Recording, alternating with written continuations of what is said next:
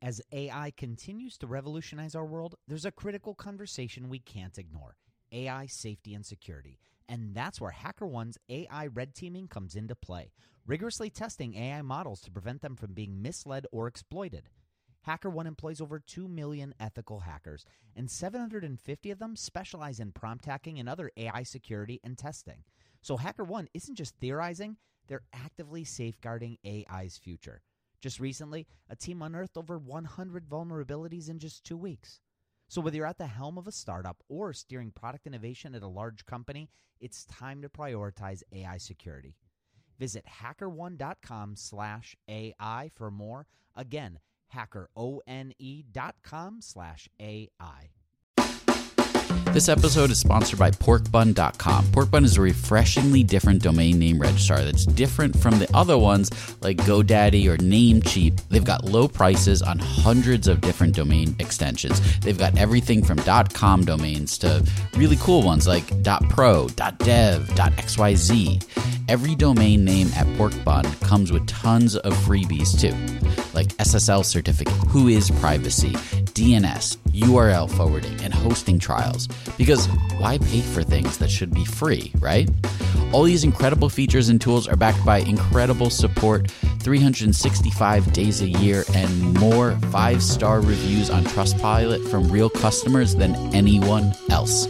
Look, you can get $1 off your next domain name from Porkbun and see why they're the best domain name registrar around by using our code. Just go to porkbun.com/rocketshipfm24. That's Porkbun, porkbun.com/rocketshipfm24. You'll save $1 on your next domain. This episode is brought to you by Gigantic. At Gigantic, you can level up your product skills through live, small group, cohort-based trainings. We're incredibly excited to welcome you to our next cohort of our product strategy training, kicking off in January of 2024. This course will take you through the frameworks that product leaders use at companies like eBay, DoorDash, Groupon, Rent the Runway in order to scale their teams. It's taught by Ben Foster, a friend of this podcast, who is the former chief product officer at Whoop. So come join us. Go to gigantic.is. That's gigantic.is. And save your seat for our January cohort. Your potential is gigantic, and we're here to help you reach it. Go to gigantic.is to reserve your seat today. This episode is brought to you today by Gusto. Payroll and benefits are hard, especially when you're a small business. Gusto is making payroll, benefits, and HR easy for modern small businesses. You no longer have to be part of a big company to get great technology, great benefits, and a great service to take care of your team. To help support the show, Gusto is offering our listeners an exclusive limited time deal. You sign up today, you will get 3 months free once you run your first payroll. Just go to gusto.com/rocketship. Again, gusto.com/rocketship. All right, so I am back this week, but I am missing a co-host.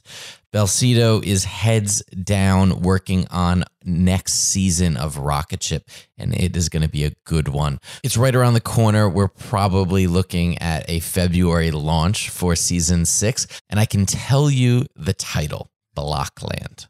That's right. We're going to be diving into the strange world of blockchain and cryptocurrency with a huge focus on what is happening right now in Cleveland, Ohio. Cleveland, Ohio wants to be the crypto capital, and we've got Mike Belcito on the ground researching how this came about.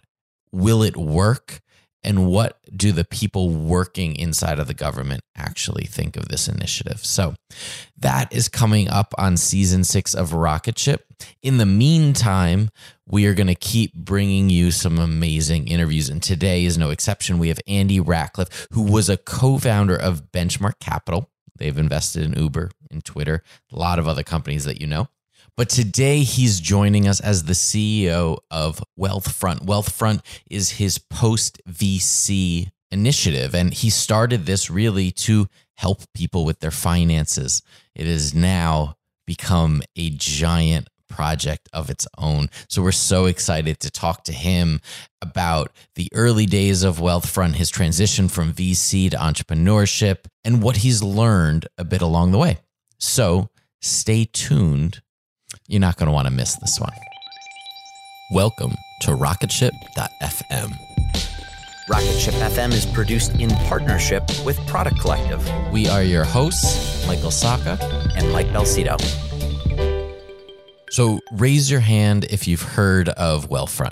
All right. No, I'm just kidding. I can't see your hand. So instead, I'll just let Andy explain it to you. Sure. Well, our vision is to enable a service where all you have to do is set up a direct deposit with us, and we take care of the rest. That we literally will pay all your bills for you. We'll top off your emergency fund if you need that. We'll invest the remaining money in the appropriate accounts, whether they be at Wealthfront or elsewhere.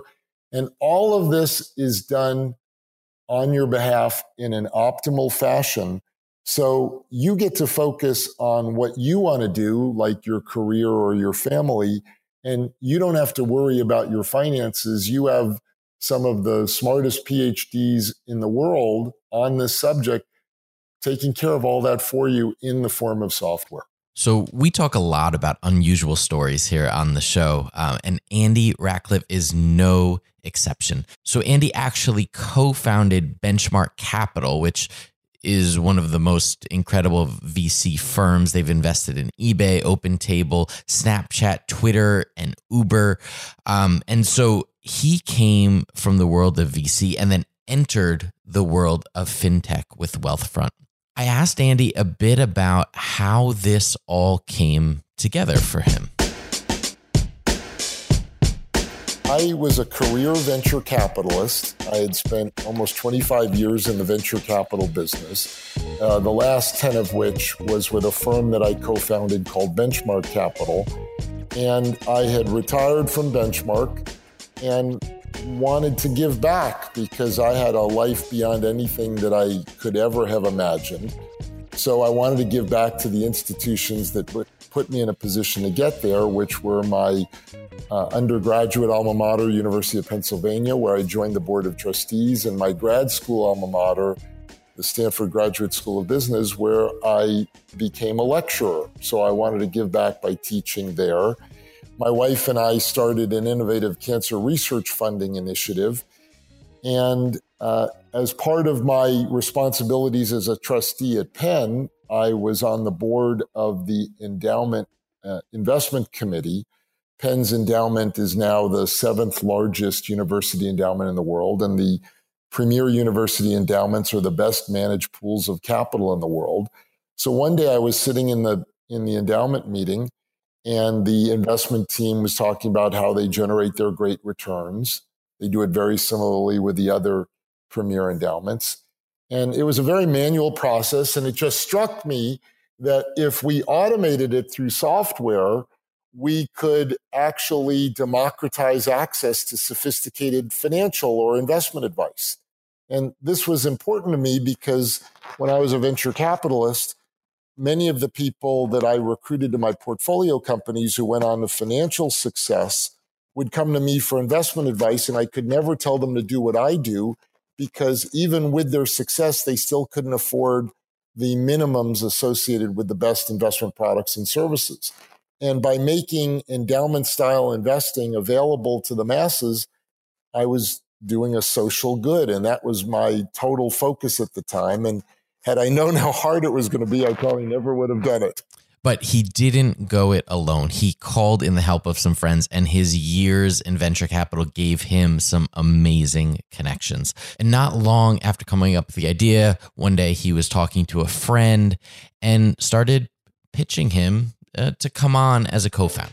But when I came home from this meeting in Philadelphia, I talked to a friend of mine about the idea who had just retired from eBay. And in the first instance of the business, there was a community element to it. And my friend Jeff Jordan, who had run PayPal and eBay North America for eBay, was an expert on marketplaces and communities. And I said, hey, would you like to do this as a hobby? And he said, sure. So we hired a developer. And here Wealthfront was born. But before they could launch, they actually had to file with the SEC. And being a fintech company, they do have restrictions on what they're able to do. Most startups, they can play kind of fast and loose at the beginning, but Wealthfront needed to be buttoned up from the start in order to stay compliant. Now, you may or may not have run into kind of SEC regulations in the past, but there's some very interesting rules that they have that you have to think about when you're marketing and building your product. Here's Andy. The biggest thing that you can't do because of regulation in the investment world is you're not allowed to use testimonials, which is the basis on which most every successful company is launched.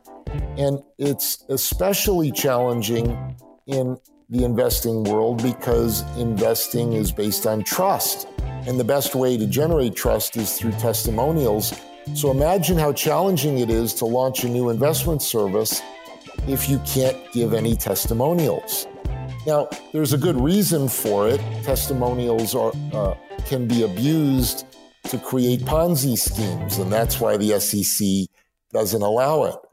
But most people don't know how to evaluate an investment manager or financial advisor, so they focus on their assets under management, which are actually a terrible way to evaluate someone. But it puts a startup at a tremendous disadvantage because how do you attract assets if you don't have any assets? We'll be right back after a quick word from our sponsors. This episode is brought to you today by Gusto. Payroll and benefits are hard, especially for small businesses. You don't have the time to be an expert on things like taxes and regulations. And there are old school payroll providers that exist, but they're just not built for the modern business. Gusto is making payroll, benefits, and HR easy for small businesses. Modern technology does the heavy lifting, so it's easy to get things right. Now, again, there is some competition for Gusto out there, but Gusto actually has a lot of things going for them.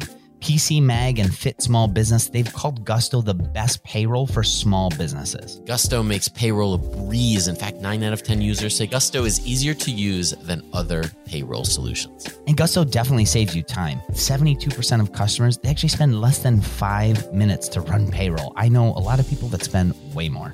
Gusto is reliable. 4 out of 5 customers actually reduce payroll errors after switching. And if you don't believe it, just Google it. People love Gusto. And how often do you actually love your payroll provider? Almost never. Most small businesses, they don't have an HR expert, but you don't need one to use Gusto. With great software and great service, you can focus on your business, not on your payroll or your paperwork. To help support the show, Gusto is offering our listeners an exclusive limited time deal. Sign up today and you'll get 3 months free once you run your first payroll. Just go to gusto.com/rocketship. That's gusto.com/rocketship. Now, back to the show. So here's a fun piece of trivia for you. Do you know who invented the phrase product market fit? You've probably used product market fit hundreds of times in your career, or if you're just starting out, you will use that phrase hundreds of times. But Andy Ratcliffe was actually the first person to coin the term product market fit about 15 years ago.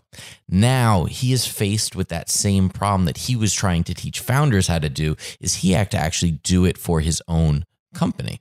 And, you know, it took a minute.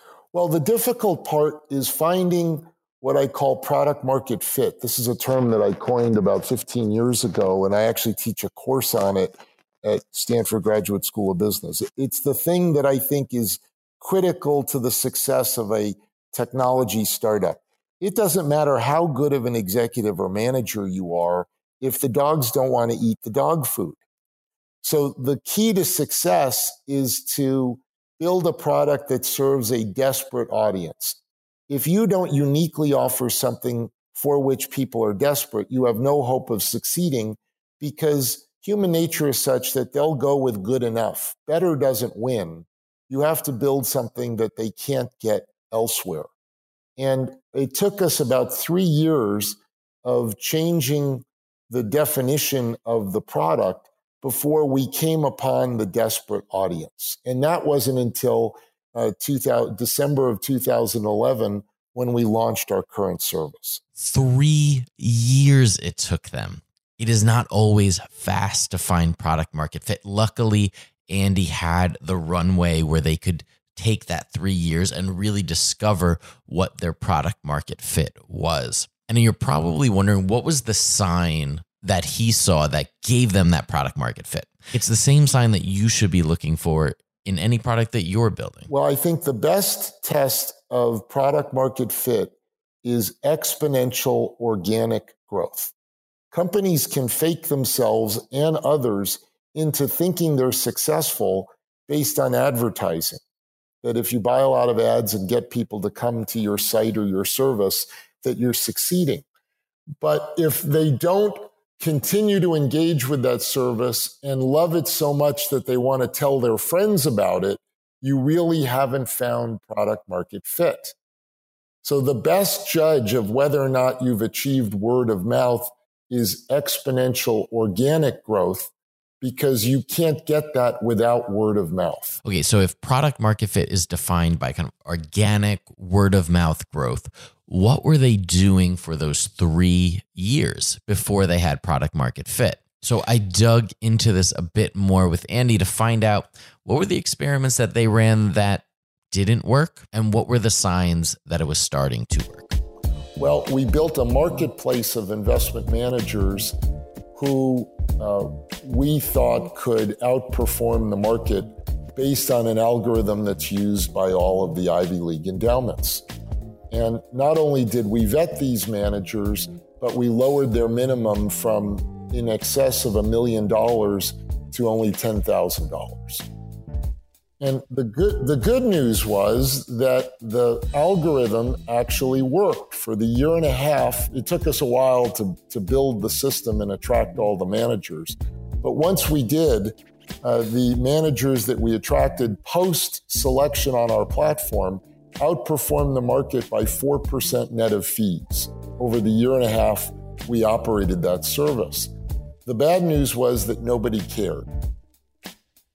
So it was too complex, number one. And number two, it was only applicable to the U.S. stock portion of your portfolio. If you manage your portfolio well, you diversify.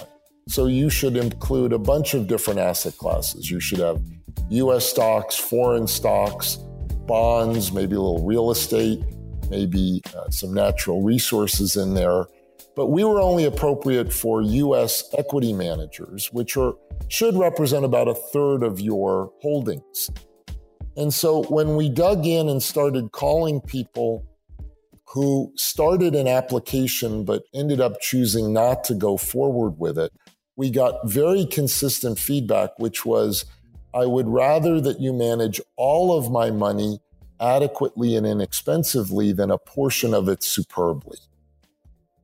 And the consistency of the message was quite amazing, which was a surprise. And I learned from the best product person I ever met, Scott Cook, who is the founder and executive chairman at Intuit, that whenever you launch a product and you find a surprise, that's where all the value lies. So we decided to go all in on this idea of managing all of your money versus just a portion of it. And we did it adequately and inexpensively with index funds. And once we launched that service, it took off immediately. So we hit a nerve. And because we hit a nerve, people told their friends. And because we focused on a young demographic, ideally people who are under 40, they were much more likely to share. Now, our service is solely delivered via software on mobile and web, which means we deliver financial planning, investment management, and banking services all exclusively through software. There are no advisors. Now, our clientele says we pay you not to talk to us, but older people are conditioned to want to talk to someone. So we're not built for an older clientele who today has a lot more money than the younger clientele, but all of the growth in assets is going to be from the young people because they're in the wealth accumulation phase of their lives, not the wealth preservation phase. All right. So we heard about product market fit from the man who invented the phrase, but I asked him, what about ads? Did he try running ads? Was that an option for growth for them now that they've found that product market fit? We specifically don't do advertising because it's not economic in our space. If you think about it, we charge only 0.25% to deliver our service, which is 1/4 of what the average financial advisor charges. So if they have access to the same advertising channels we do, then all things being equal, they should be able to pay 4 times as much for the ad. So it can't be economic to us. Now, Andy spent most of his time in the VC world.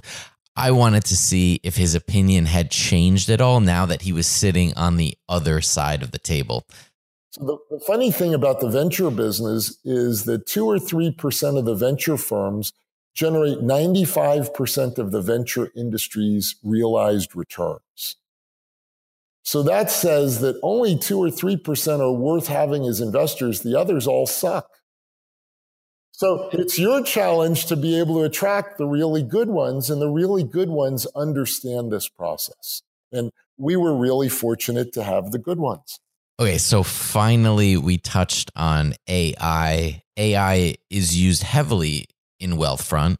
And so I asked Andy about his opinion of where AI was going, its current capabilities, and how it's benefiting Wealthfront as a company. Sure. Well, I think a lot of people misunderstand what AI is capable of and what it's not capable of.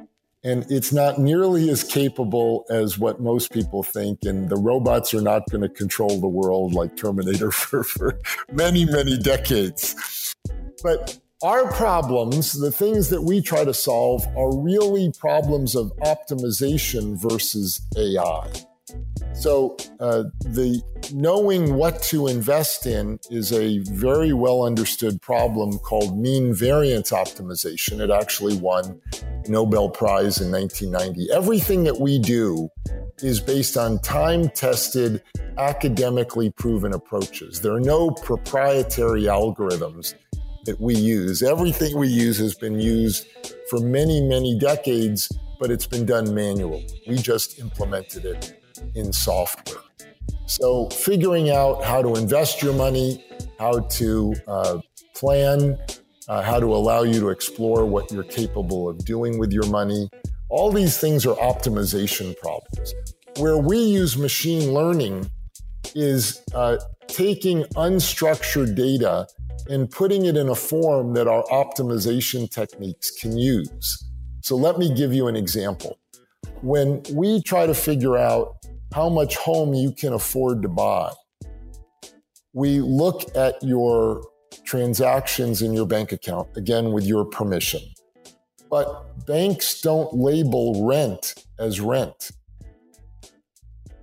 So if we want to automatically ingest that information and use it to make the best possible recommendations for you, first, we have to characterize all your transactions by what they are.